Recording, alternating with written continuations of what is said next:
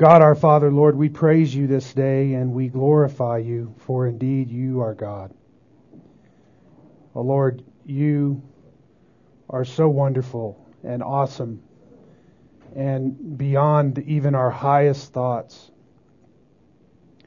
And yet, Lord, we pause to bow our heads in reverence and to, with pure hearts, consider you, for you are pure. God, you are holy and you are set apart from the entire creation. Indeed, there is none like you, Lord. And we rejoice in the fact that you are God. That, Lord, you have made everything for a specific purpose. And you have made the creation in the world with a very specific purpose in mind. And we are grateful that you have called us out of darkness and into the glorious kingdom of your Son, Jesus, and given us eyes to see and ears to hear by your Spirit. And we are grateful, Lord, for the forgiveness of our sins and the washing and the cleansing of our consciences by the great things that our Lord Jesus has done. Oh Lord, we treasure him and we treasure his precious blood. And we ask that you would strengthen our faith so that, Lord, even in this adulterous and perverse generation that we live in and that we have been saved out of, that we would live as shining lights and holy people, holy saints unto you, God. May our lives be a reflection of your purity to a lost and dying world around us. And Lord, may we also uh, glorify you by the way that we live so that people would see us and recognize some bit of character in us that has come from you. We thank you, Lord, for all that you are to us. We honor you and we praise you in Jesus' name. Amen. Okay. So, back in our study of 1 Thessalonians, last week we made it through chapter 4, verse 6. And uh, I'm going to read chapter 4, verses 3 through 6 this is where we spent the whole of last week discussing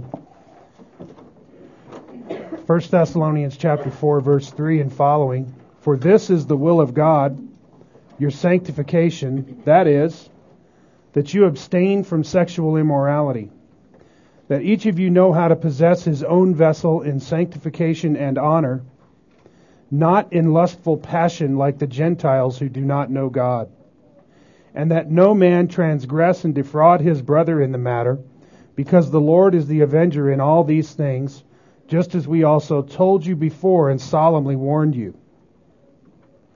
Amen. And so there we were discussing the whole matter of sanctification.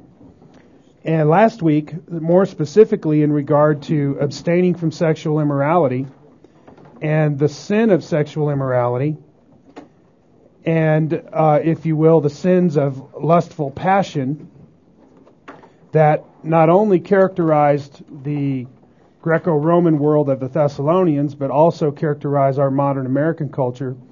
And we kind of talked to some degree about how these things are so relevant to us, being that our culture is quickly declining into one that is as debauched as the Greco Roman world of the Thessalonians. Amen? And so we talked about that at some length. And um, as eagerly as I'm longing to move into the, the verses following these texts we're studying this morning, I'm going to camp out here some more. And I, I had promised last week that I would talk more uh, about the idea of pornography, and um, because I think it's more perfectly addressed in verses 7 and 8, which is where we're starting this morning than it is in verses uh, 3 through 6. And uh, I, I'm going to try to shed a little bit more light on some things that I said last week, and um, and then maybe even get you thinking about some things you may not have thought about in the past in regard to the idea of pornography and its prevalence and influence on the Christian life in modern America. Um, maybe even surprise you uh, about some, some things that I'm going to say about that. So pay attention. Um, I, I, rarely talk on this topic. I'm not normally uh, going through a section of Scripture that addresses this, but I am today, and I was last week. And so I'm going to make sure that we uh, expose the text well and uh, g- gain a good understanding of what the Bible says about this and how it affects us in our daily life. Amen? Amen? After all, the goal of hearing God's word is doing it. Amen? Okay, with that being said, then, we know for a fact that we Christians are to abstain from sexual immorality. Why?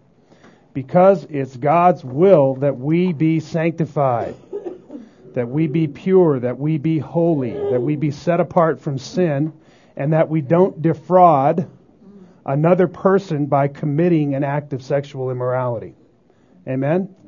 Much less sin against our own body, and much worse, sin against God. Amen? So, uh, last week as we were going through verses 3 through 6, um, we addressed the issue of the Lord being the avenger in all these things, and that there are consequences for choices concerning sexual immorality. But not only that, but that the wrath of God is coming upon the world for things just like this. And I had reminded you that one of the reasons why God was so upset with the Canaanites was because of their idolatrous worship. The thing that almost always characterizes idolatry is sexual immorality. And that the Canaanites were involved in all forms of hideous sexual immorality. And uh, by the time that the Israelites arrived on the east side of the Jordan, the sin of the Canaanites was full. And it was time for God to vomit them out of the land is, is the voice of Scripture, how it's spoken of. And if you will, one of the reasons why God wanted everything in the Canaanite cities to be offered as a burnt offering before Him. And He did not want any trace left of their wicked culture uh, with the Israelites who were to be His holy people. And so, if you will, He commanded that everything be gathered up in a heap in the city after it was destroyed and burned. The idea of that was called being devoted to the Lord. That all of those wicked leftovers from the battle were to be devoted to the Lord, devoted to the Lord in destruction, to be entirely consumed in fire. Um, if you will, that's God's righteous and good response to sin and to wickedness. It ought not to exist in his world. Amen? Okay, so then moving on, then, we come to uh, chapter 4, verses 7 and 8, which state God has not called us for the purpose of impurity, but in sanctification. He who rejects this is not rejecting man, but the God who gives his Holy Spirit to you. And so, verse 7 God has not called us for the purpose of impurity, but sanctification. Think about the thought here. The thought here is that God called us, which inherent in that idea is that He did so with a purpose. Right? And of course, He is very specifically saying He has not called us for the purpose of impurity. Therefore, there is a, a real purpose that he has called us to, right? The contrast here would be purity. God hasn't called us to impurity, he's called us to what? To purity. Or in this text, the contrast is sanctification. He's called us to sanctification. And so, as you think about that, this is specifically in the context of Paul talking about sexual immorality which he has already told them to abstain from. But not only that, but think about how the idea or the word impurity applies, if you will, to all of the Greco Roman culture. Um, the reason why they were so involved in sexual immorality is because they were impure people with impure motives and impure thoughts. Are you with me? So, um, I kind of wonder if the material I'm going to be covering is um, uh, acceptable for young children to hear. So, um, we need to deal with that issue, please. Is there something we can do about that, Luann? That just took care of it. Thank you. I really am going to be saying some things that are not, not, not good for kids to hear. Are there any other kids present? Okay. Thanks. So, um, he writes, God has called not called us for the purpose of impurity, but in sanctification. Here then is the fundamental truth which governs our Christian lives. God has not called us for the purpose of impurity, but in sanctification. And so, even though in this context he's talking specifically about sexual immorality, the idea is that impurity is an even more broad term which encompasses more than just sexual immorality. Certainly, it would encompass sexually impure thoughts and motives. Would you agree? Whereas sexual immorality speaks specifically about the physical sin. Are you with me? Now, I kind of touched on this last week. Somebody asked the question about the Greek word porneia, and if that includes the modern sin of pornography. And I said, absolutely not. And maybe some were confused by my statement or whatever, and I want to clarify this morning what I mean by that, okay? In the English, we have equivalent words for this discussion. And uh, if you will, the Greek word, I've written them here, the Greek word porneia has an equivalent in the English fornication. Okay? The word fornication in the English is voluntary sexual intercourse between two unmarried persons or two persons not married to each other. Okay? That's what fornication is, and that's what porneia is. And that is why it is not pornography. Are you with me? Pornography is a different kind of a sin. Okay? Now it's not a it's not a word that's listed in the Bible per se. Okay? Nevertheless, the things that the English word pornography implies are sinful things. Okay? So the English word pornography is obscene writings, drawings, or photographs, or the like. Are you with me? Look it up. I got that out of the dictionary this morning. So the the the idea is is that the actual act of sexual immorality is not pornography although pornography is a sexually immoral uh, concept or idea, okay, the sin that's committed is something different.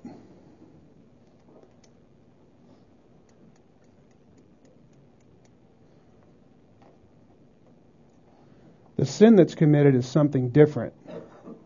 It is something that is, if you will, obscene writings, drawings, photographs, or the like. So, for example, uh, let me give you an example. An example of a pornographic writing would be a story. Actually, the origin of the word comes from writings about harlots in more ancient times. Um, so, if you will, a storyline that, that depicted uh, immoral, sexually obscene, or immoral thoughts or ideas in the storyline. Are you with me? That is a pornographic writing. Okay? Then you have pornographic drawings. Well, obviously, before they had photographs, right? They could certainly draw pornographic uh, drawings, right? And of course, we're all familiar with porn- pornographic photographs because when we hear the word pornography, that's all we think about. You see, we've kind of easily dismissed that whole idea about uh, writings or the like. And we've kind of boxed it into this one category of obscene photographs. Well, let me tell you, pornography is something much more than obscene photographs. Okay, and I'm going to talk to you about that today. But what I'm saying here is that when Paul uses the term impurity, he, if you will, he broadens the discussion to something more than just the physical act of sexual immorality. The word he uses in, in this context is porneia, which means fornication. Okay? But, um, which, which actually is a broad term that covers all sexually immoral acts, even adultery. Even adultery is uh, a, a form of fornication. Are you with me? Why? Because the two people, one is married, the other is not. They're not married to each other. Okay? So, the idea, though, of impurity is a little bit broader than than just uh, uh, the act itself, which I think very clearly includes the heart motivations, which are the corruption of the Greco-Roman culture. What are they? Well, they're lustful passion, which are also sins that he points out. They they do what they do because they live in lustful passion in their hearts. Are you with me? That is something much more like pornography lustful passion. It's something much more like pornography, or if you will, the result of what pornographic writings, drawings, or photographs do. They, they, uh, they, they entice us to impure thoughts and impure motives. Are you with me? Okay, so keep that in your back of your mind as we go through this. We are not to violate God's holiness or His purity by living in a way that denies His essential nature but rather in a way that exalts and glorifies his nature. But this calling is not just one of pure actions, but pure hearts, pure thoughts, and pure motives. Paul's standard for Christian living extends beyond just abstaining from improper sexual practice, but also from improper sexual thoughts and motives. God does not only want our actions pure, but the very thoughts and intentions that drive those actions to be pure first and foremost. This is clearly reflected from the teaching of Jesus himself in Matthew 5:27 and following. You have heard that it was said, you shall not commit adultery. But I say to you that everyone who looks on a woman to lust for her has committed adultery with her already in his heart. And if your right eye makes you stumble, tear it out and throw it from you. For it is better for you that one of the parts of your body perish than for your whole body to be thrown into hell. And if your right hand makes you stumble, cut it off and throw it from you, for it is better for you that one of the parts of your body perish than for your whole body to go into hell. Well, here Jesus says, you know, just the sin of, of adultery itself, right, which is what the law uh, that he refers to, one of the Ten Commandments, specifically says, don't commit the physical act. That's sin. Amen? Well, Jesus points out that it's the thoughts and the intents of the heart, if you will, that are the corrupt motivation that drives the action. Are you with me? And so, in the whole Sermon on the Mount, this is Jesus' main point. The, the, the, law is not just some rigid outward conformity of rules. What's important is the thoughts and intents of your heart genuinely before God. Amen? Are you with me? And so he raises the standard of Christian living to beyond just a list of rules or religious uh, ordinances that we're to keep to the fact that our hearts are to be genuinely pure before the Lord. Amen? And so it is with Christians. We are to have pure motives and pure thoughts. People not only sin with their hands, but with their mouths, and also with their eyes, and with their hearts and minds. The Lord here clearly shows that even though the law declared that adultery was sinful, but that even the intent of adultery was as, as serious as the act. Here the Lord calls Christians to pure motives and thoughts, as we are to be pure in reality in our hearts, not only in our actions. It is out of the overflow of the heart that we commit sin, because in our heart we crave it. Therefore we are to have pure hearts so that we will be in reality pure people. This is what Jesus is saying. Your heart is to be pure. And if your heart is pure, then you're not going to want to carry out the act. Amen? And not only that, but you're not just one that abstains from the sinful act, but you're one that in your heart truly hates it.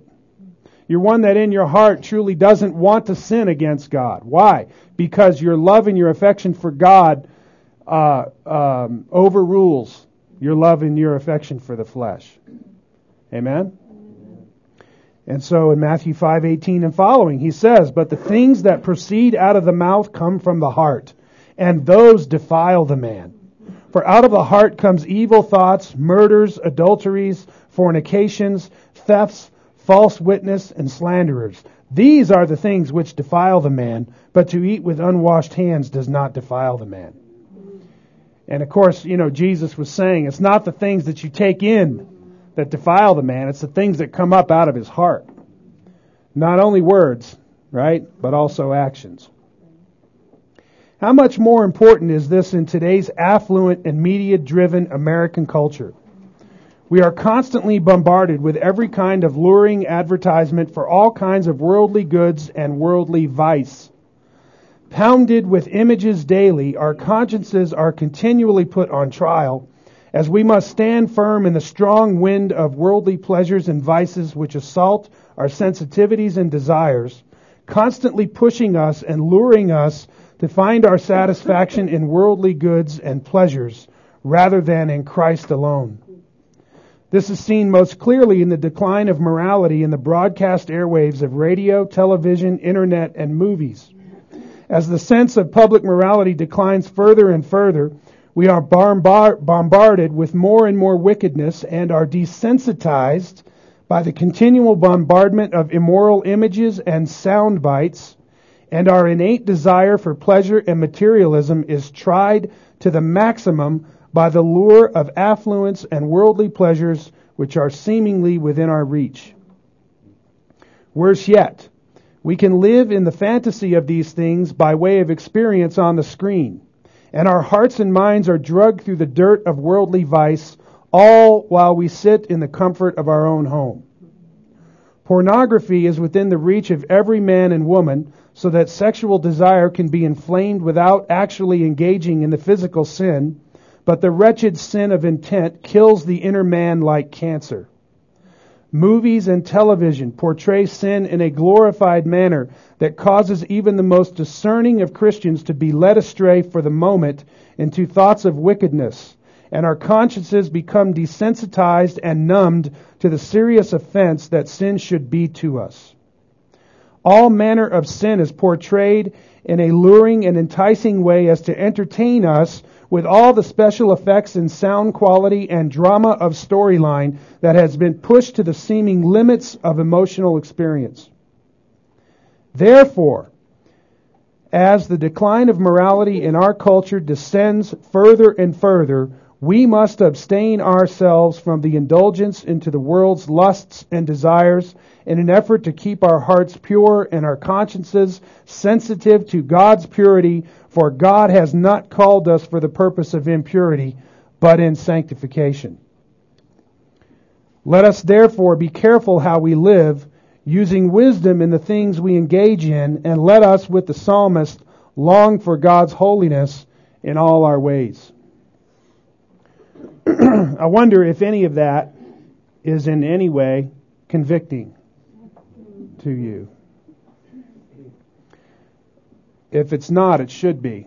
You can't live in this culture and not live under the constant engagement of filth that is in the world around us. The psalmist writes in Psalm 101, 2 through 4, he says, I will give heed to the blameless way when wilt thou come to me? I will walk within my house in the integrity of my heart. I will set no worthless thing before my eyes. I hate the work of those who fall away. It shall not fasten its grip on me. A perverse heart shall depart from me. I will know no evil. And there the psalmist cries out.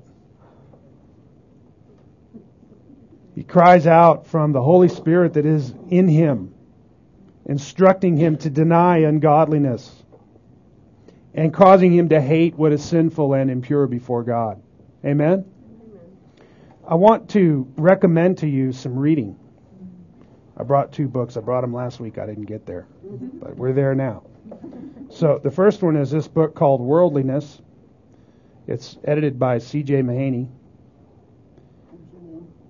Worldliness. C.J. Mahaney. Mahaney. Mahaney. C.J. Mahaney. Worldliness. The second one is by John MacArthur. It's called Right Thinking in a World Gone Wrong. Both of these books go uh, to all different kinds of modern issues that we face and, and deal with them in these brief little portraits, uh, applying scripture to kind of how we ought to live as Christians in our modern culture. Okay? I'm going to give you a little taste of these uh, right now. I'm going to read some passages for you. This one comes out of the second chapter of this book, Worldliness. And um, this one is called, this chapter is called God, My Heart, and Media.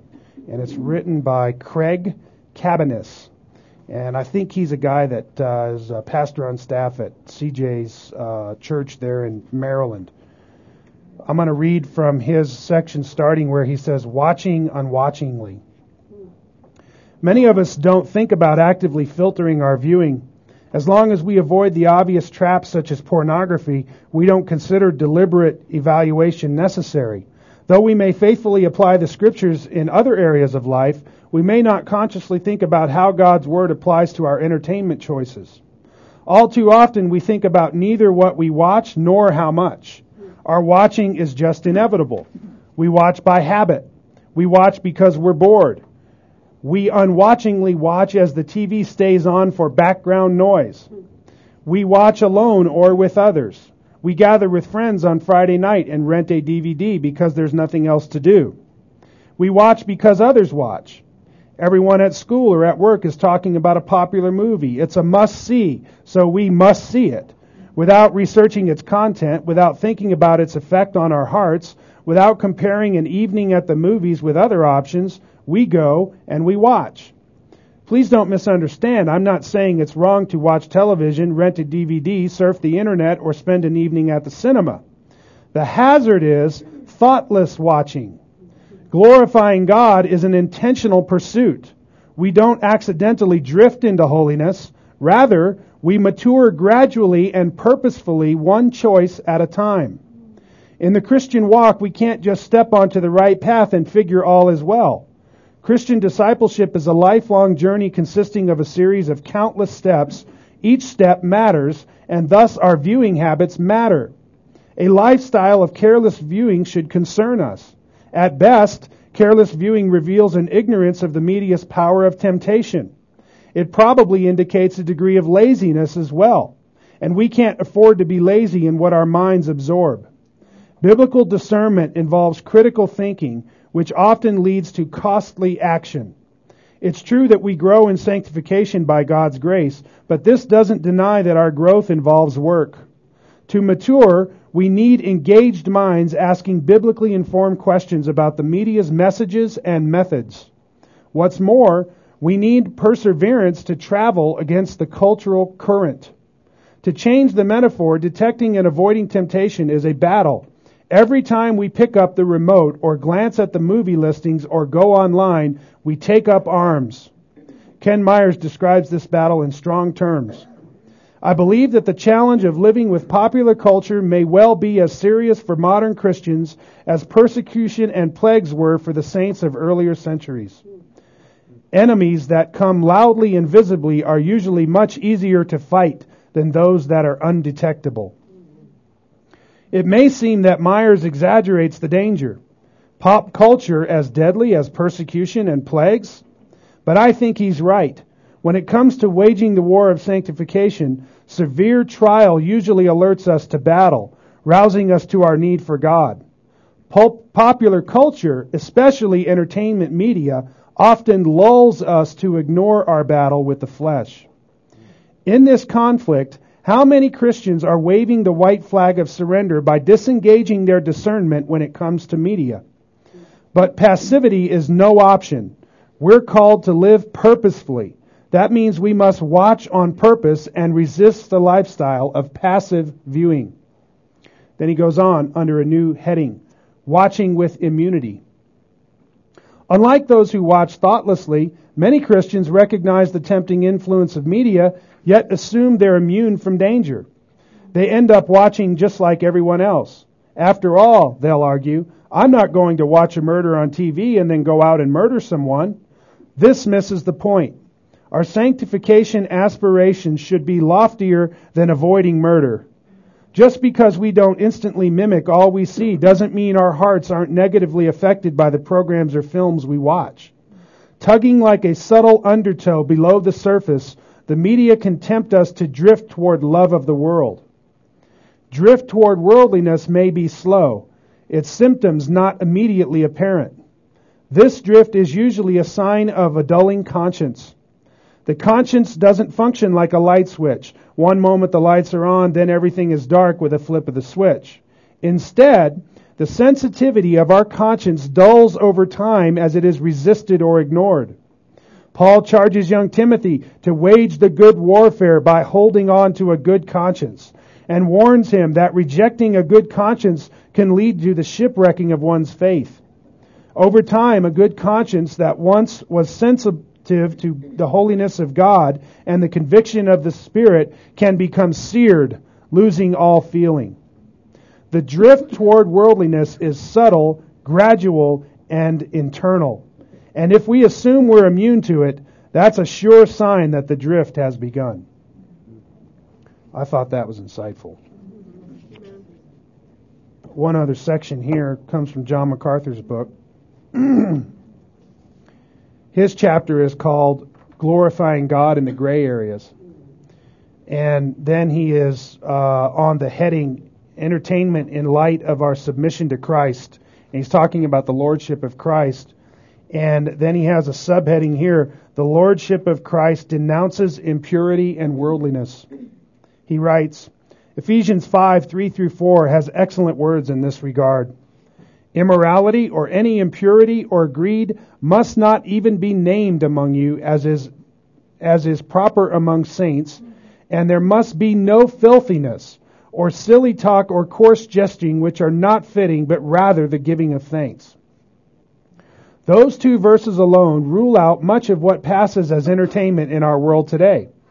Sexual immorality and impurity dirty jokes and silly talk, and anything that promotes greed or undermines the giving of thanks. That list is a pretty good summary of what is wrong with much of the contemporary American media. Movies, for example, are usually rated according to language, violence, sexual contact, and thematic elements. Many of them are not just non-Christian, they are anti-Christian. I don't mean they openly attack the Christian faith, but at least in some cases they might as well. They employ filthy language and lewd humor, Colossians 3 8, Titus 2 6 through 8. They glorify violence rather than peace, Titus 1 7 and 1 John 4 7 through 8. They glamorize lust and immorality rather than holiness, 1 Thessalonians 4 3 through 5 and 1 Peter 1 16. They instill feelings of discontentment and desire rather than thankfulness, Ephesians 5:20 and 1 Timothy 6 6. And they promote worldviews that are antithetical to biblical Christianity. 2 Corinthians 10:5. Does that mean a Christian should never watch movies? Not necessarily, but we must be discriminating about the things we allow into our minds. We are called to renew our minds. Romans 12:2, Ephesians 4:23, Colossians 3:16. When we continually fill our minds with the filth of this world, we do ourselves a great spiritual disservice. I want to say amen to that. And, uh, the, you know, the more I think about this issue, the more I am concerned about it. And I, I think it affects us in far greater ways than we think it does. And I'm going to be writing about it more in the future and talking about it. Uh, I think it's a, it's, an, it's, a, it's a gray area that the gray area has become darker and darker over time. So now it's not so gray, it's more black than it is gray. Are you with me? So what I'm suggesting is that we as Christians need to we need to create some standards for discernment in this area of media and we need to learn how to clearly articulate them. This is some of the only places in all the reading I do where I've read this kind of thing. And yet, it's such a thing that is so pervasive in American culture and, and with American Christians. I mean, you know, most people are watching TV like 20 hours a week. You understand? And, and what they're watching is just whatever's portrayed by the American media. And this is a deadly, deadly thing. And it's, uh, like I say, I think it's far more important than we give it credit for. Yes, sir. The, it's not just what we watch uh, you know, on ABC, NBC, uh, CBS, the whole nine yards, but it's also Christian television. Mm-hmm. It's as close to per- pornography, if not worse, mm-hmm. than what we see on those other stations. Yeah, well, certainly, certainly there are there are degrees of this that happen. Here, here's the thing: this issue isn't black and white; it's gray. Mm-hmm. It's real gray. Okay, so that you you may you might make a statement which is perfectly applicable in one context, but in another context, it's actually really not that applicable. And, and so, of course, this is what the devil likes. He wants us to be confused. He doesn't want us to have clear discernment. He doesn't want us to have clear standards of, of rightly dividing right from wrong. Okay? He doesn't want us to be able to discern between the holy and the common. He doesn't want us to discern between what is sacred and what is wicked. What is, what is holy and pure and righteous and what is wicked and unlawful. Are you with me? But, but we as Christians have to live purposefully that way. How much more in the culture that we live in? Are you with me? I want to give you an example of how this has affected us, and I think that not all of us have understood how severe it is. Okay? I want to give you an example. When we think about pornography, does it not naturally come to mind the idea of nude photos of, of, of people? Yes, that's what we think of as pornography. Do we ever think of it as obscene writings, drawings, or photographs, or the like? Maybe some of us do. Maybe some of us have been educated and, and discerning are discerning that way. Uh, I have to confess that most of my life, as I've heard that word, you know, the thought is the ideas of nude photos or movies or, or something that's got obscene content. Typically, the, the content is nude right? So that we would say that anything less than nude uh, isn't really pornography. Pornography is, you know, what's censored and what's not put on, you know, the public American television, or that something that's not in the movies. It's not rated X, or these days rated R, right? And so, uh, uh, because there's no nudity in it, well, it's not pornography. Guess what? Wrong. That's not what the definition says. Right? I'm talking about the English word. Okay.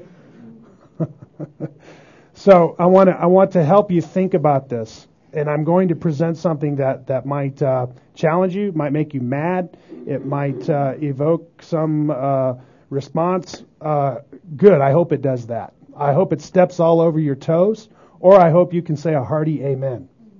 So I want you to think about the difference between um, viewing pornography or watching a television show, and I'm going to pick on a specific television show. It's called Desperate Housewives. Because whenever I, I first heard of that, I was stunned at the, the new form of filth that we were going to train up our American children with. And um, um, nevertheless, the imagery in that show to me is so explicit that it kind of makes my point really clear. So, um, the idea is is that uh, I'm just going to read for you here something I wrote this morning as I was pondering this. Pornography on American television, a clear example. My intent is to show how the American television media has subtly and gradually brought pornography into our living rooms without announcing it to us that it was doing so. Not in my, note in my below comparison, there are much better and worse by degree examples of pornograph, pornographic viewing which could be cited, but the example is to show how we have categorized one or more severe than the other, when in fact they are both sinful and obscene. So I'm going to create a contrast for you here, and I want you to think about this. Also, my intent is not to say that men view pornography and women don't, or vice versa, or to characterize men or women in this area area one way or the other, okay? I'm not characterizing men or women. I'm simply using an example to draw a contrast for how we think about the issue of impurity and obscenity in our culture, okay? Especially when it comes to American television. Consider the difference between an American man viewing and being entertained by a pornographic magazine with nude photos of a woman and an American woman viewing and being entertained by an episode of Desperate Housewives. When the man views the pornographic magazine and is sexually aroused by the image of a woman who is not his wife, he clearly lusts after her and has, according to Jesus' words, committed adultery with her in his heart. Matthew 5:27.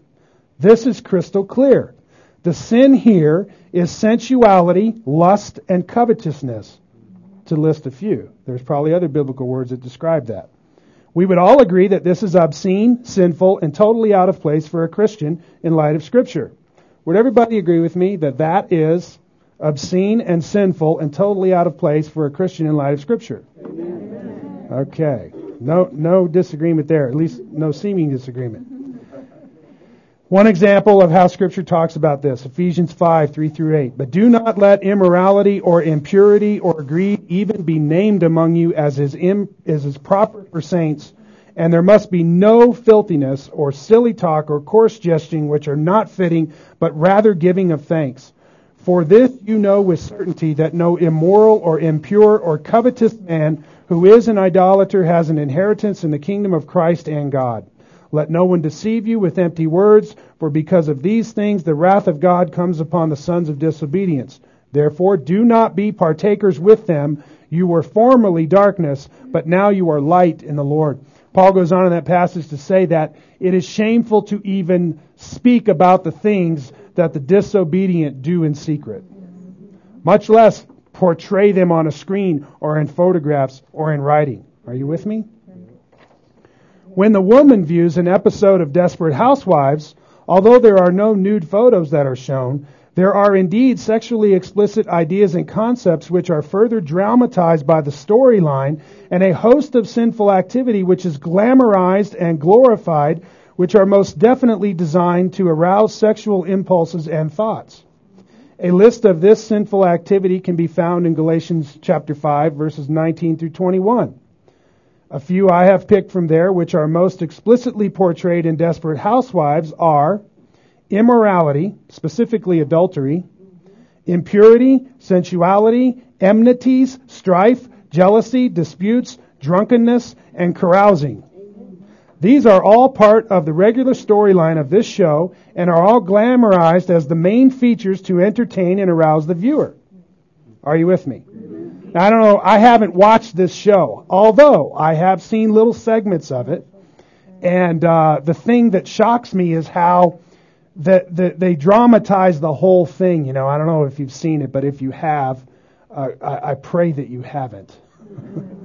but if you have, you know, the idea is, you know, uh, Shirley's jealous because uh, Mary is sleeping with Fred, her husband. You know, she marries the neighbor across the street. You know, and um, and so so Mary is uh, I'm sorry Shirley is jealous and uh, you know so her and Mary you know have a confrontation out in the middle of the street you know and they are having strife and enmity and discord and you know and they're calling cuss words at each other and you know all of this over the adultery that's going on in the storyline. And the music is played you know to like while you know like the like the one sneaky gal is sneaking around and the music is you know you know, and the whole thing is just dramatized like this glorification of the most wicked kinds of sin that, you know, it's just, it's so sick and vile. It's, it's just a bunch of sewage is what it is.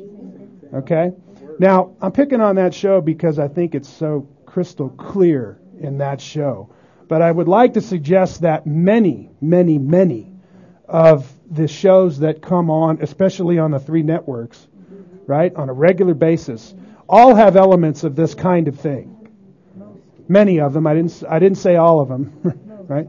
But but many of them, or most of them. And so the idea is, I want to ask you a question. Is that pornography?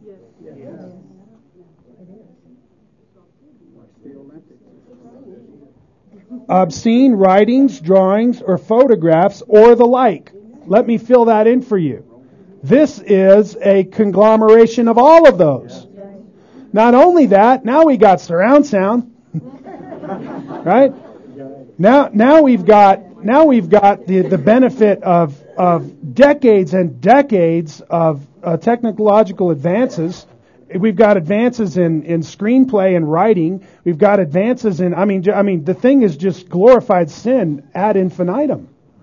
Are you with me? And I'm telling you, this is a very powerfully enticing thing for the conscience of a Christian. And I'm telling you that in my view, when somebody views things like this in order to be entertained by it, okay, they are indulging themselves in pornography.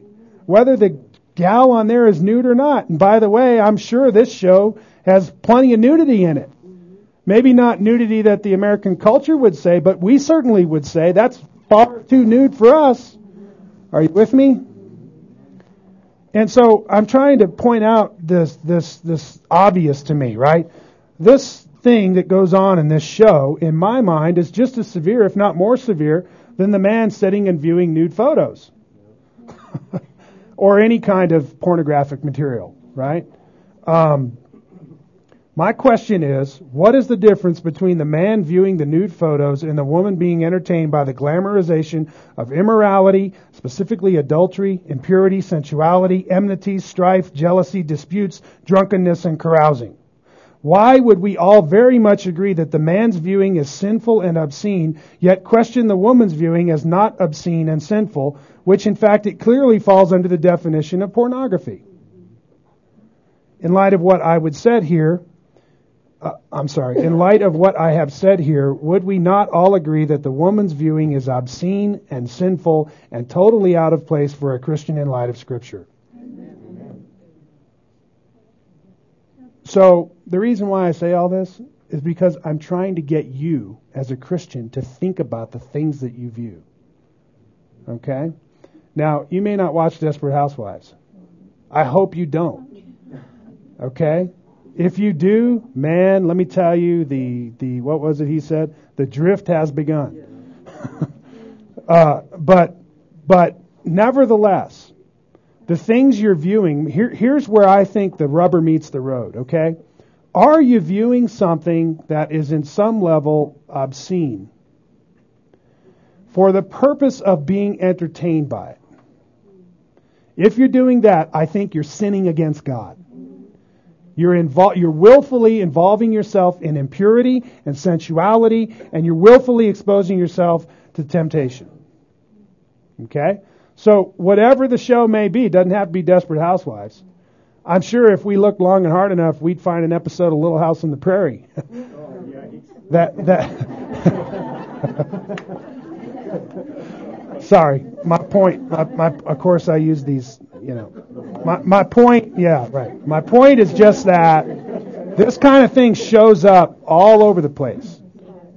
And it shows up by degree, okay? I understand. Little House on the Prairie is, you know, very benign in, in regard to something like this, and it's something we probably all approve of. But nevertheless, nevertheless, my point is these kinds of things show up. Think about, think about what's going on and think about what's being portrayed on the screen, right? And if at any point in that entertainment of that of that uh, show or that drama or storyline of that show, they begin to glamorize or approve of some kind of sinful activity, I'm telling you that should not entertain you. That should you should be repulsed by that. Right?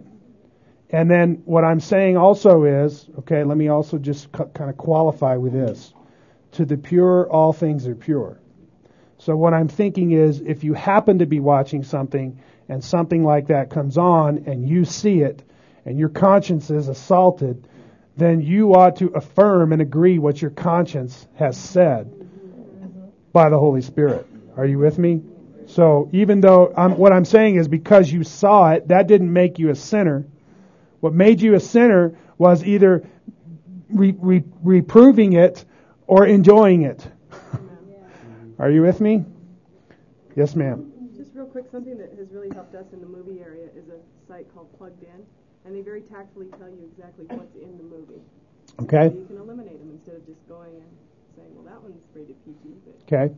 She's recommending a site called Plugged In. I haven't seen it, but she's saying that there you can go and it'll tell you what's in different movies. That way, if you want to know before you go see it, there's a place where you can find out. It's Focus on the Family. It's okay. It's Focus on the Family site. Okay. Well, so uh, what's my point? My point is God has not called us for the purpose of impurity, but in sanctification. And we need to be discerning in this culture that we live in. Are you with me? Does everybody agree and understand the issue? So maybe you don't maybe agree with one or two statements or made, or, or you think I'm you know blowing the issue out of proportion, right? Let me tell you something. Evil is very subtle. It is very very subtle. Yes, it is. It is crouching at the door, and its desire is to have you. Mark. Yeah, just even if you happen to find something you can watch, you still got to guard against all the commercials. Mm-hmm. Right.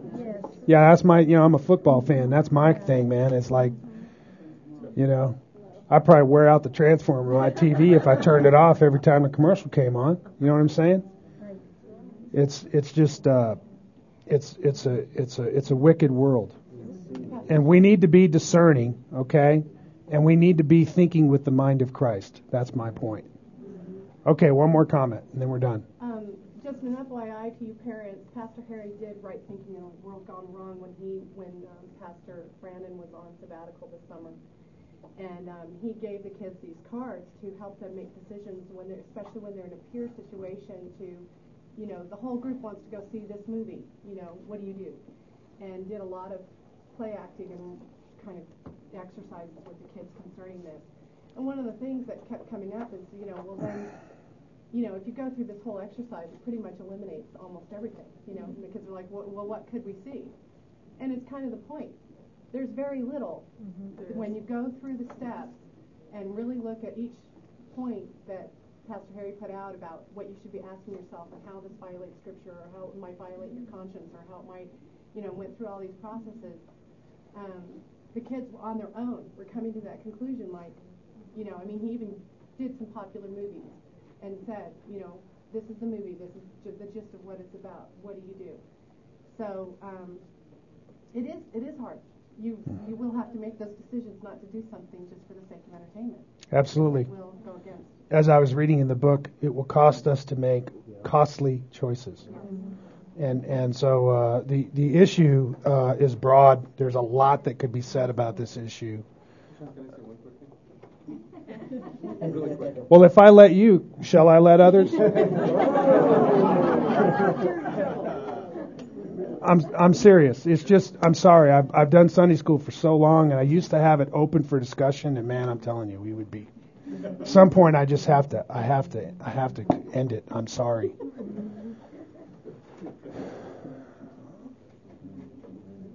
Go ahead, brother. I, I, I think what you have to say is is very valuable. Um, I think in our culture, we have PG-13 movies says, okay, after you're 13, you're able to take the vulgarity. and the meanness. And then, oh, when you're you're 18, you can see a NC-17 movie, rated X.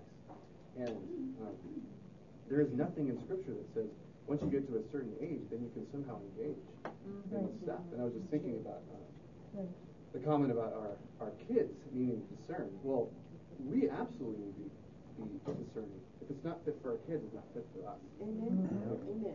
Right, and of course the ratings in the world, right? That's how the world views things. what is what are we going to do with that? Are we going to walk in the counsel of the wicked? Definitely not.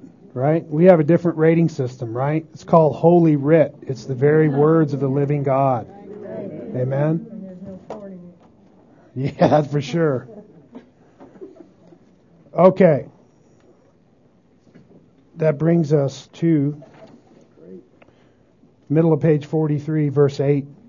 So he who rejects this is not rejecting man, but the God who gives his Holy Spirit to you.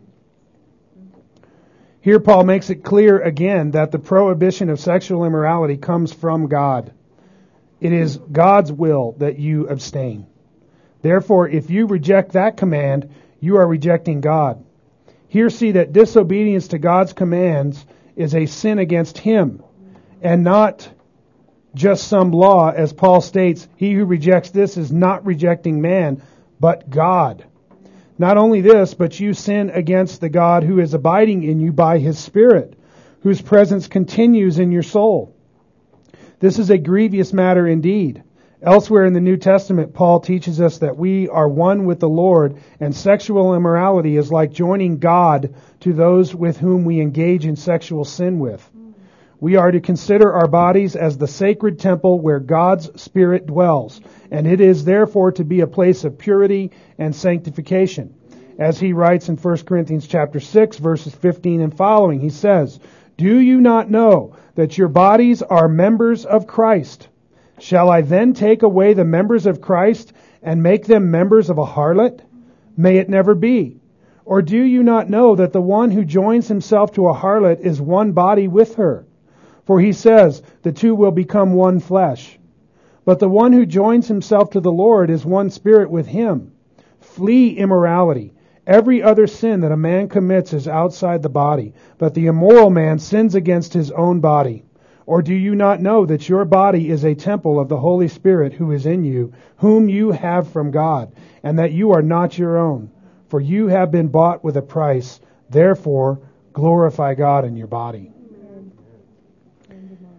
So, uh, if you will, will here, um, the idea that Paul is saying is that when you reject the command to abstain from sexual immorality and impurity, you reject God.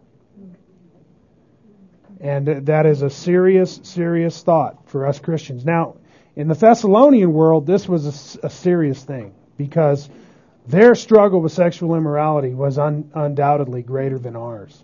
It was part of their public culture. Okay, as a matter of fact, in Corinthians, Paul is actually writing to Christians who are, if you will, visiting the brothel on the way home from church to get make the imagery rather vivid.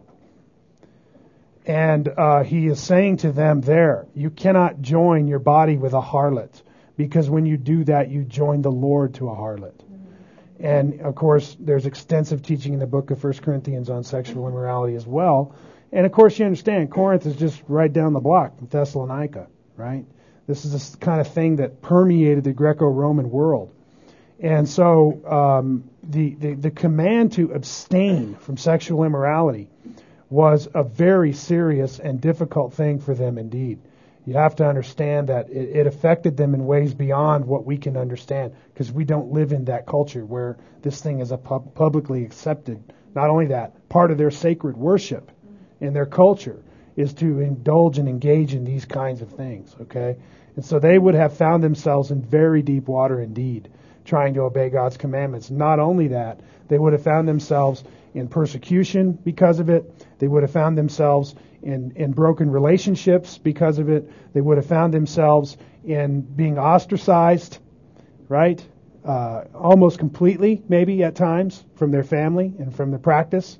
Uh, imagine, you know, that their their their fathers and their brothers are engaged in sexual immorality all the time. They get saved, and they the next thing they say, "Look, I can't do that anymore. That's a sin against God." Not only that, but let me tell you something: God throws people into hell for that and uh, uh, the kind of turmoil that would have created within the family, that kind of thing.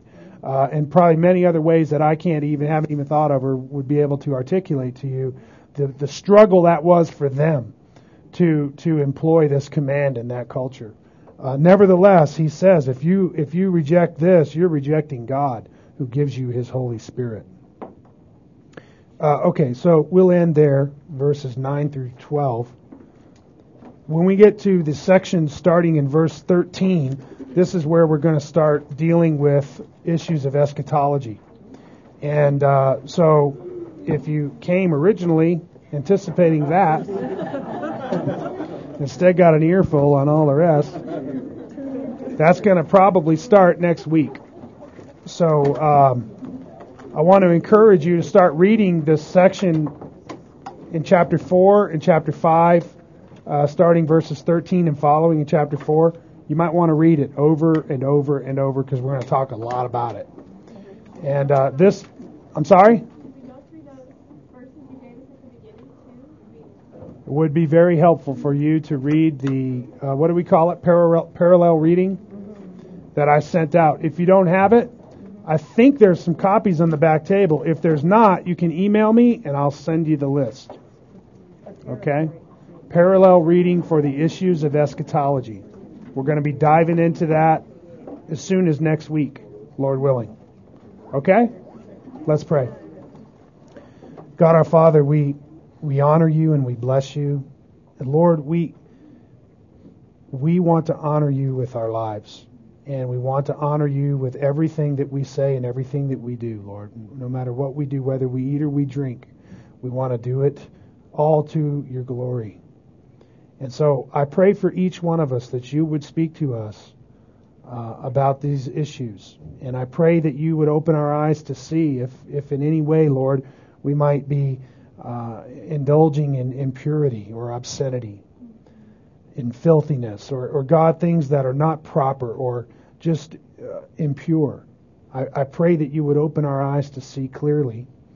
And Lord, more than that, I pray that you would help us in our struggle against these things by giving us um, discernment and strength by your Spirit to resist and to make the kind of choices that we need to make. And Lord, I pray that you would give us a longing and a desire to be your holy and pure people. And that, God, we would be able to clearly discern what that means in the culture that we live in. We thank you for the privilege of, uh, of such clear instruction from the scripture, scripture, and we pray that you would bring to light uh, the understanding of what you intend on how we ought to apply it to our daily life. We honor you and we bless you in Jesus' name. Amen. Amen.